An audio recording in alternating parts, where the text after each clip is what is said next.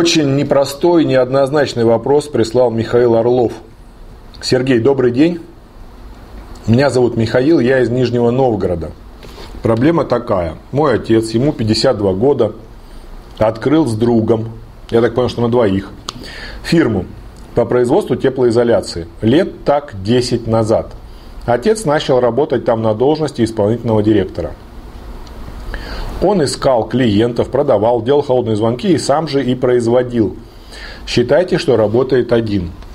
Мешает материал, дышит вредными веществами. Суть такая. Фирма не развивается. Как был уровень младенчества, так и остался. Рекламы нет, сайт толком не работает, отдела продаж нет. Людей на производстве нет.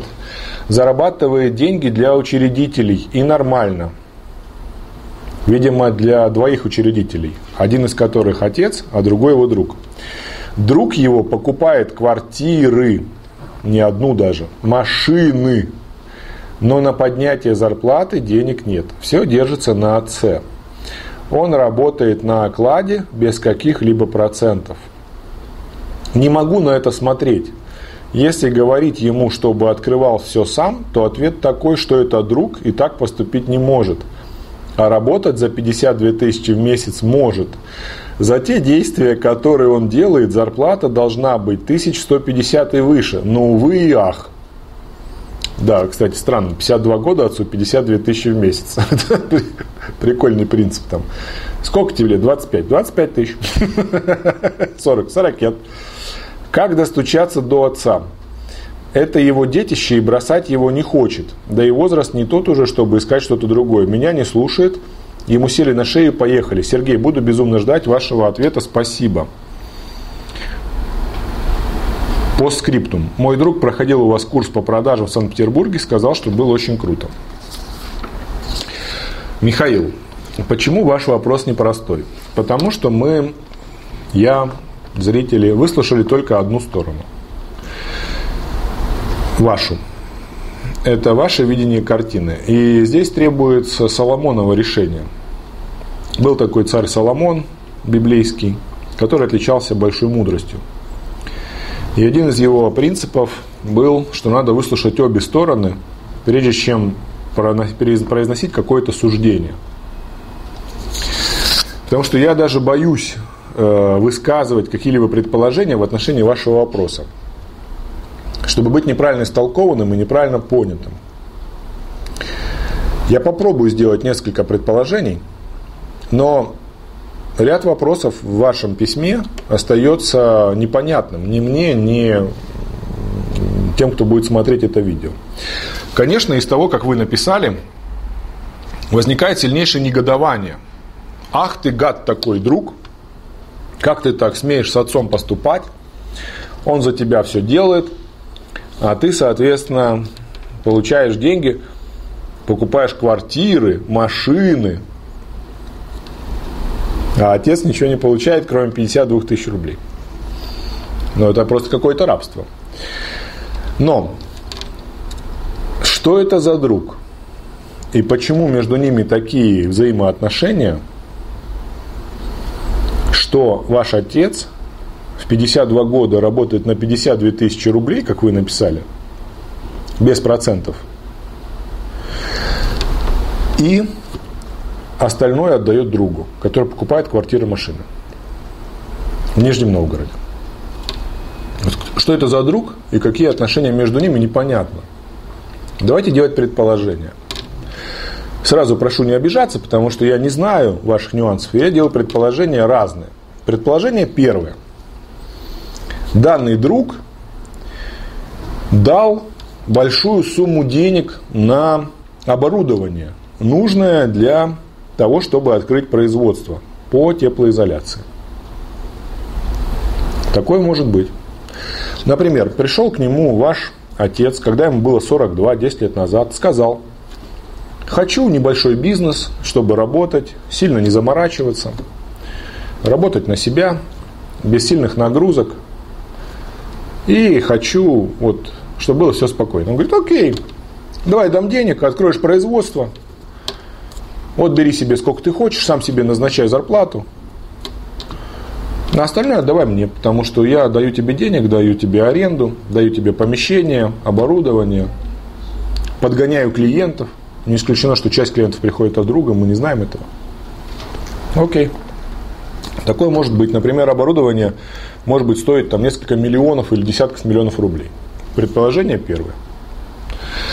Ваш друг покупает, друг отца покупает квартиры, машины, в данном случае, не на деньги, которые он заработал с бизнеса вашего отца, а на деньги, которые он зарабатывает с основного бизнеса какого-то. Вот. А вам кажется, что ваш отец э, все тянет на себе. Оказывается, нет. Оказывается, вот вашему отцу друг помогает таким образом. Предположение первое. Предположение второе. Данный друг спас вашему отцу жизнь, например. И, соответственно, он таким образом чувствует себя обязанным, и таким образом они договорились.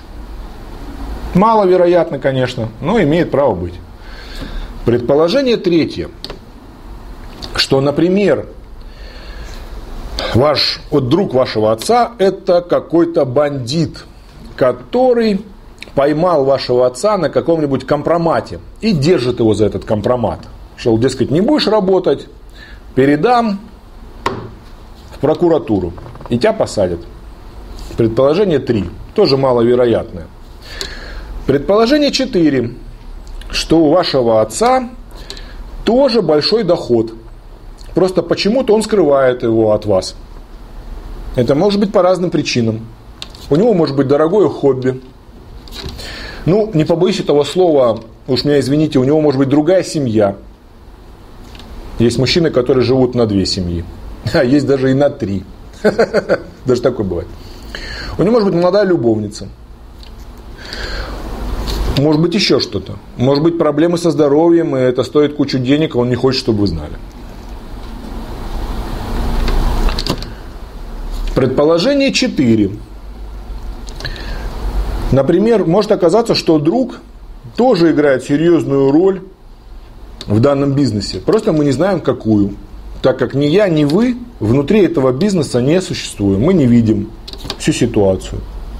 И эта роль может оказаться крайне важной. Но предположение 5, что ваш отец в какой-то момент проснулся утром, и ему пришло великое озарение, что надо страдать.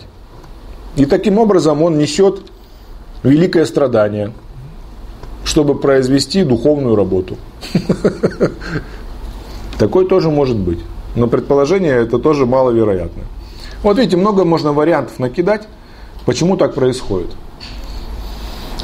Наиболее вероятный вариант, что ситуация не такая, как вы описали. Скорее всего, уровень дохода вашего отца гораздо выше, чем он вам говорит. Просто эти деньги идут на что-то другое. Это наиболее вероятное предположение.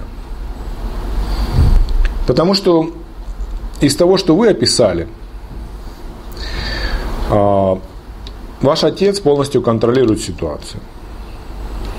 И поэтому он может достаточно эффективно договариваться с другом на достаточно высокий уровень дохода, ничем не рискуя. Это наиболее вероятное развитие ситуации, наиболее вероятный сценарий. Еще более вероятный сценарий, что вы, Михаил, при всем уважении к вам, описали ситуацию слишком однобоко. Возможно, все не так. И тогда получается, что мы здесь гадаем на кофейной гуще, а ситуация совершенно другая. Это тоже очень вероятно, потому что ваше письмо, оно носит такой характер, знаете,